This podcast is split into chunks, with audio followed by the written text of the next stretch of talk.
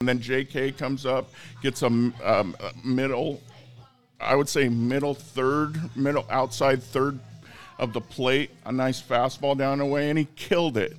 You know, 482 feet. The farthest home run by a Mariner since in the StatCast era, and the farthest home run also hit in Wrigley Field since the StatCast era.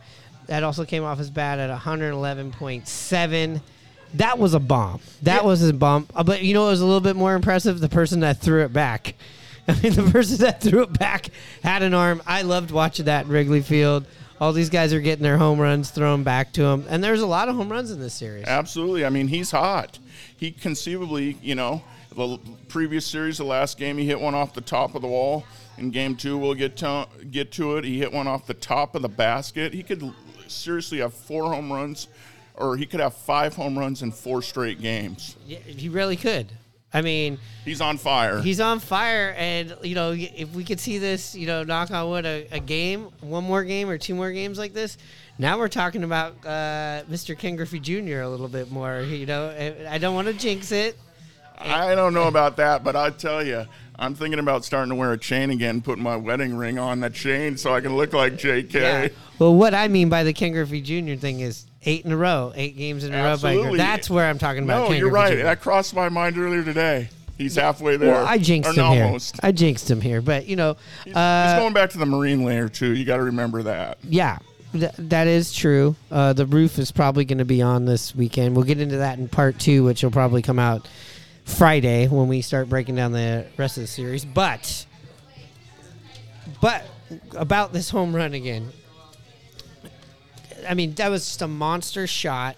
If you're watching on the broadcast, I'm sorry, the camera work on it was bad. The camera work was all bad to show how big of a bomb it was. Uh, the other night when he hit the home run on Monday night, great camera work. You know where the guys pull back, you can see the ball in flight, a great angle. Today, you couldn't really see that on the broadcast to really understand how high, high it was. If you're watching, if you're watching it during the broadcast, the camera almost had to go look for it. I mean, but it was a bomb. And earlier, uh, before the broadcast on the radio, and Rick Rizzs was talking about how he climbed up into the automatic hand scoreboard out there in center field this morning was like wow that was a really that is a really beautiful view. It's really far out there.